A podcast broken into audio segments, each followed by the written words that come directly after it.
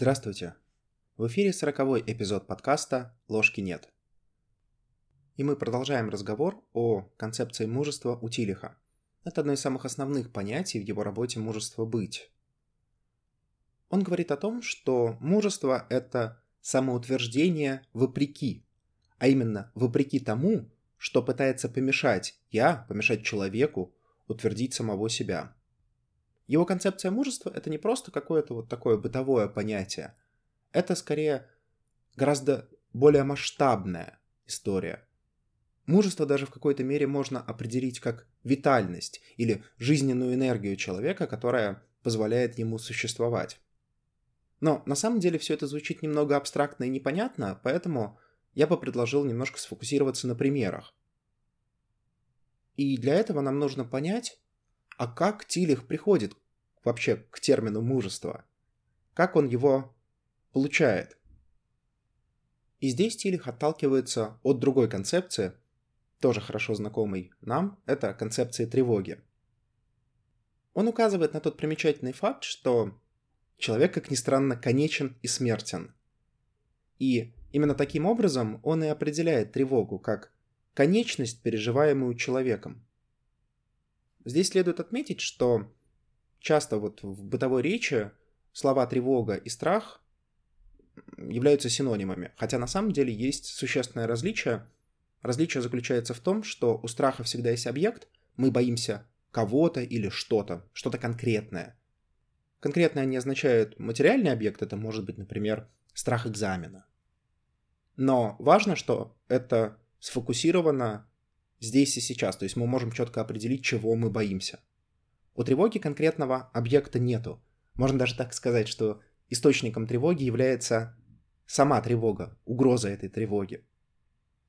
И вот что подмечает Тилих, ну, потому что концепция тревоги, естественно, была известна и до него, он подмечает, что можно выделить один тип тревоги, он называет ее экзистенциальной. Эта тревога присуща самому мирозданию. То есть, иными словами, это не невроз, не какая-то аномалия развития, не следствие нашего нахождения в обществе и тревоги из-за того, что что-то не то произойдет с нами или там нашими близкими или в мире и прочее. Экзистенциальная тревога — это некая данность бытия, то есть то, что присуще самой Вселенной как вещи в себе. И мы не можем не испытывать эту экзистенциальную тревогу именно потому, что мы тоже являемся частью этого мира. И по Тилиху эта тревога универсальна. Что это означает? Что от этой тревоги нельзя скрыться. Ну вот базово с этим, наверное, можно было бы согласиться, что, ну, если есть некоторая тревога, которая присуща мирозданию, то мы от нее не скроемся. Но тут есть интересный аспект. А что, например, делать с религиозными людьми? Ведь религиозные люди верят в Бога, который, соответственно, может каким-то образом помочь с этой самой экзистенциальной тревогой. На это Тилих очень интересно отмечает, что даже встреча с Богом, который на самом деле есть Бог, означает встречу с абсолютной угрозой небытия. Встречаясь с Богом, человек осознает свою конечность, осознает свою смертность, и поэтому по Тилиху все равно испытывает экзистенциальную тревогу. Тут очень интересно можно провести коннотацию с Юнгом – Помните, когда Юнг говорил о том, что встреча эго с самостью — это всегда крах эго.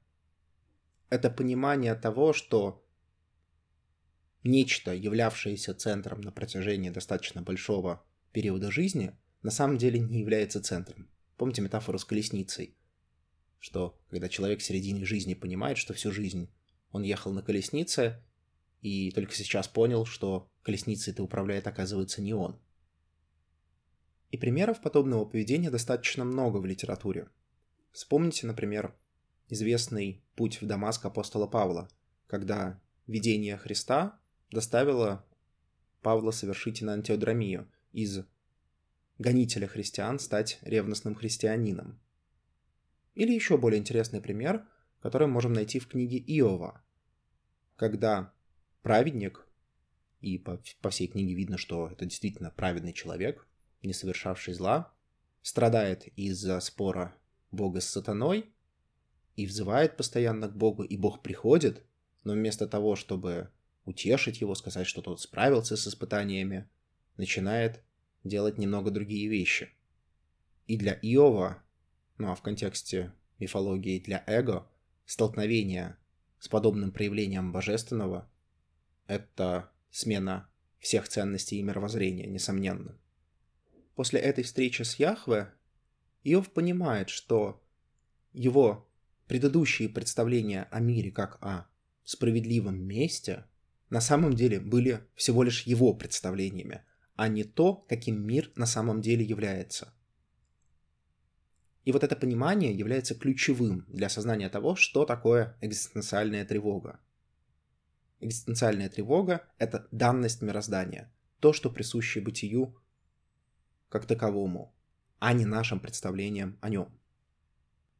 Но тогда возникает вопрос, а откуда берется эта самая экзистенциальная тревога? На это Тилик дает достаточно простой ответ, говоря о том, что экзистенциальная тревога берется от небытия, которое, собственно, угрожает бытию. Или, говоря более простыми словами, экзистенциальная тревога происходит из того факта, что мы все конечны. Конечны во всех смыслах. При этом возникающая тревога угрожает человеку не только в каком-то конкретном аспекте, а в трех по крайней мере, Тирих выделяет три области. Это антическая область или область существования человека, духовная область существования человека и нравственная. Давайте попробуем рассмотреть три этих типа тревоги по отдельности. Первый тип экзистенциальной тревоги, который выделяет Тиллих, это тревога, возникающая из-за угрозы судьбы и смерти – она, наверное, наиболее понятна для обычного человека, потому что она происходит из того простого факта, что все люди смертны, а, как говорил классик, некоторые внезапно. И суть-то даже не только в том, что мы смертны. Например, некоторые люди могут верить в бессмертие души или какие-то иные концепции. Но факт в том, что полной уверенности в этом у человека быть не может. И там, где есть место сомнению, там всегда может возникнуть и тревога. При этом почему Тилих соединяет тревогу судьбы и тревогу смерти воедино?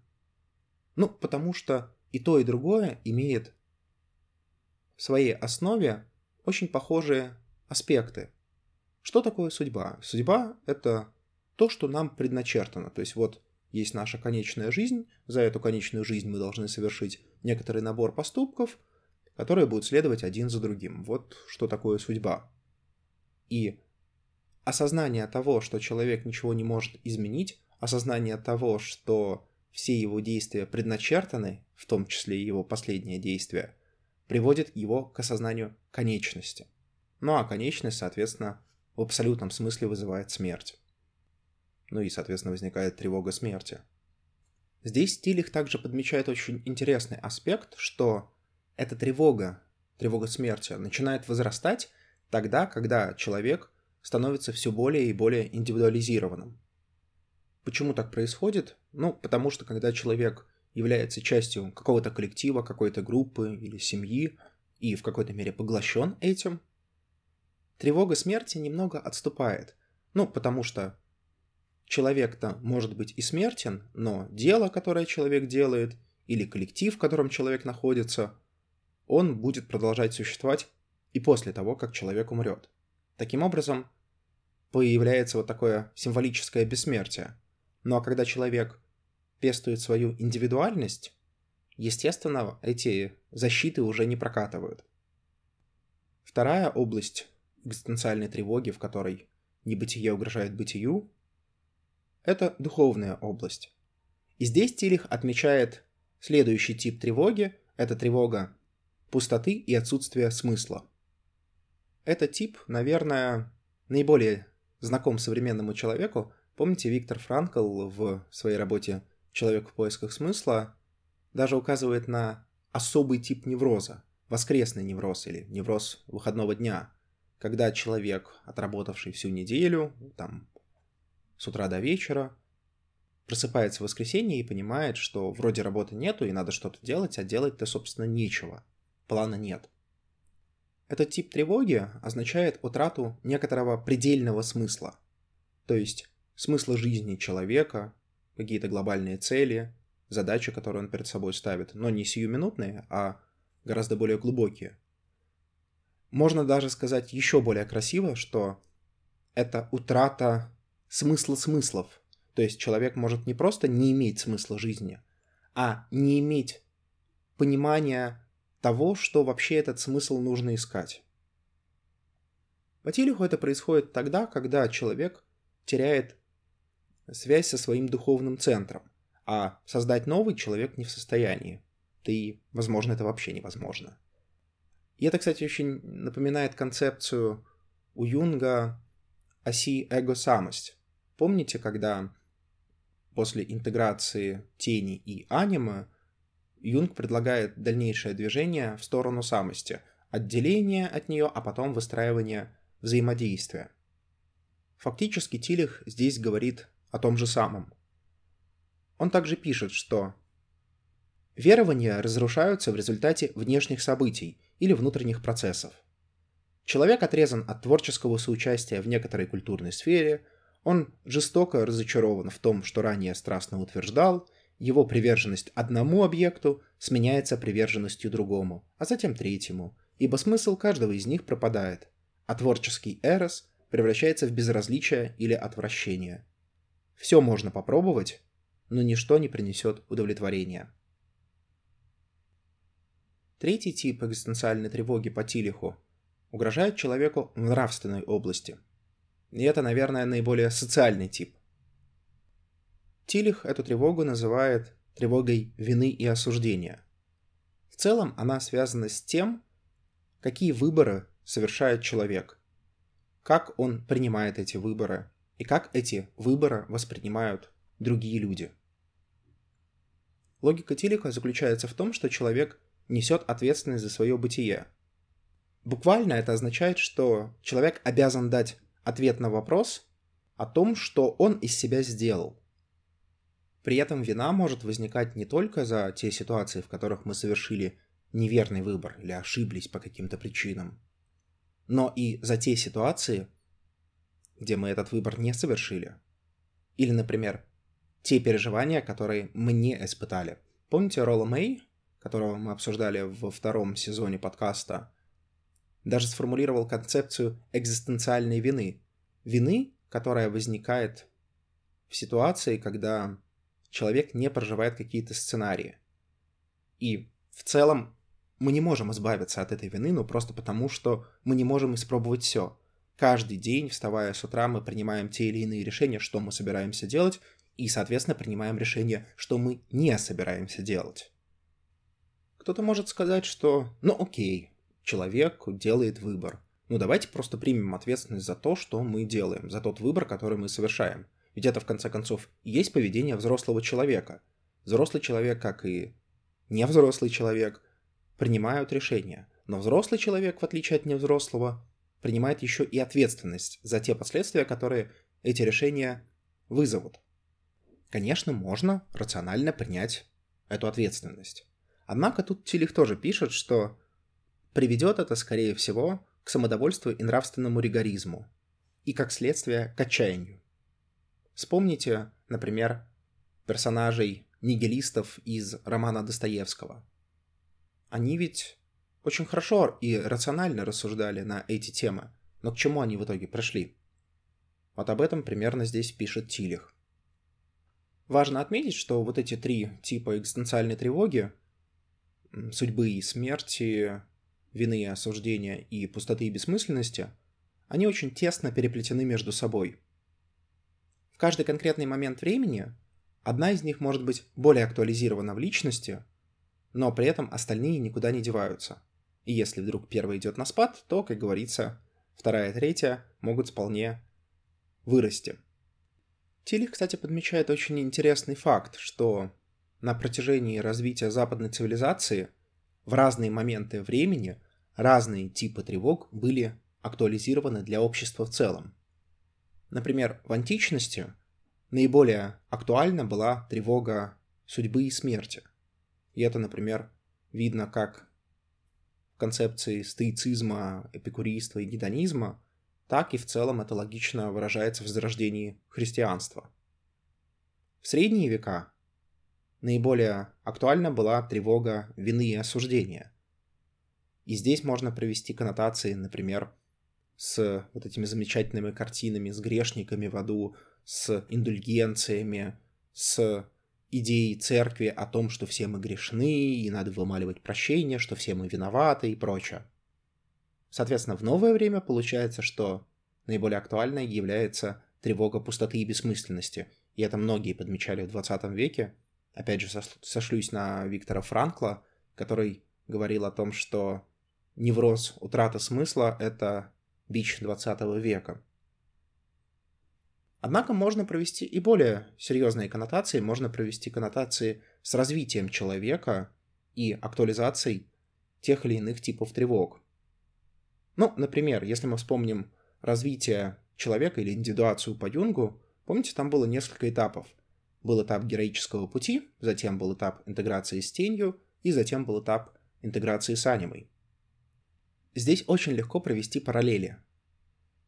Тревога судьбы и смерти может быть преодолена героическим эпосом, когда мы выходим за рамки ситуации и совершаем нечто, что меняет мир. Вина и осуждение во многом связаны с нашим отношением к происходящему, с теми проекциями, которые мы сажаем, с теми концепциями, которые мы принимаем. Соответственно, эта история связана с интеграцией с тенью. Ну а последний этап, пустота и бессмысленность, это шаг, связанный с анимой и анимусом. Помните, Юн говорил, что утрата анимы проявляется как потеря витальности, потеря смысла жизни, особенно если речь идет о среднем возрасте. Но как человек может противостоять этим типам тревог? Ну, например, тревоге судьбы и смерти можно противостоять за счет надежности, потому что надежность в какой-то мере может символизировать бессмертие. И обменивая новинки и какие-то новые впечатления в жизни на надежность и стабильность, мы можем немного сократить свою тревожность из-за факта нашей конечности. Тревогу вины и осуждения можно легко обойти путем избегания. Ну действительно, зачем переживать из-за сделанных нами выборов, когда эти выборы можно вообще не делать? Зачем переживать из-за наших взаимоотношений с другими людьми и тех проблем, которые из-за этого могут возникнуть в виде осуждения, это можно с другими людьми просто не взаимодействовать. Ну и тревогу пустоты и бессмысленности многие преодолевают за счет авторитетов. Под словом авторитет я подразумеваю не только конкретного человека, но и, например, религиозную концепцию или политическую концепцию, или философскую, неважно. Любой изм. Помните, когда мы обсуждали универсальные защиты, которые описывал Ирвин Ялом. Одна из таких защит — это вера в конечного спасителя, который придет и решит все проблемы. Причем, опять же, под конечным спасителем подразумевался не всегда человек или сущность или бог, а и какая-то политическая история или философская история также. Вот, собственно, таким способом можно преодолеть и пустоту, и бессмысленность. Но психологические защиты в данном вопросе не самые лучшие советчики. Потому что, окей, на время вы сможете снизить эту тревожность, но потом она вернется, и вернется гораздо более злая. По-хорошему, подобную тревожность необходимо проживать. Но почему так? Если экзистенциальные тревоги — это данности бытия, которых мы не можем избежать, то зачем вообще страдать? Не проще ли сразу найти какую-нибудь удобную защиту и остановиться на этом? На это Тилих говорит, что в этом случае вы получите невроз. Он так и определяет невроз как способ избавиться от небытия, избавившись от бытия. По Тилиху вот это столкновение или конфронтация с экзистенциальной тревогой – это шанс для развития, это пограничная ситуация, как бы сказал Ясперс.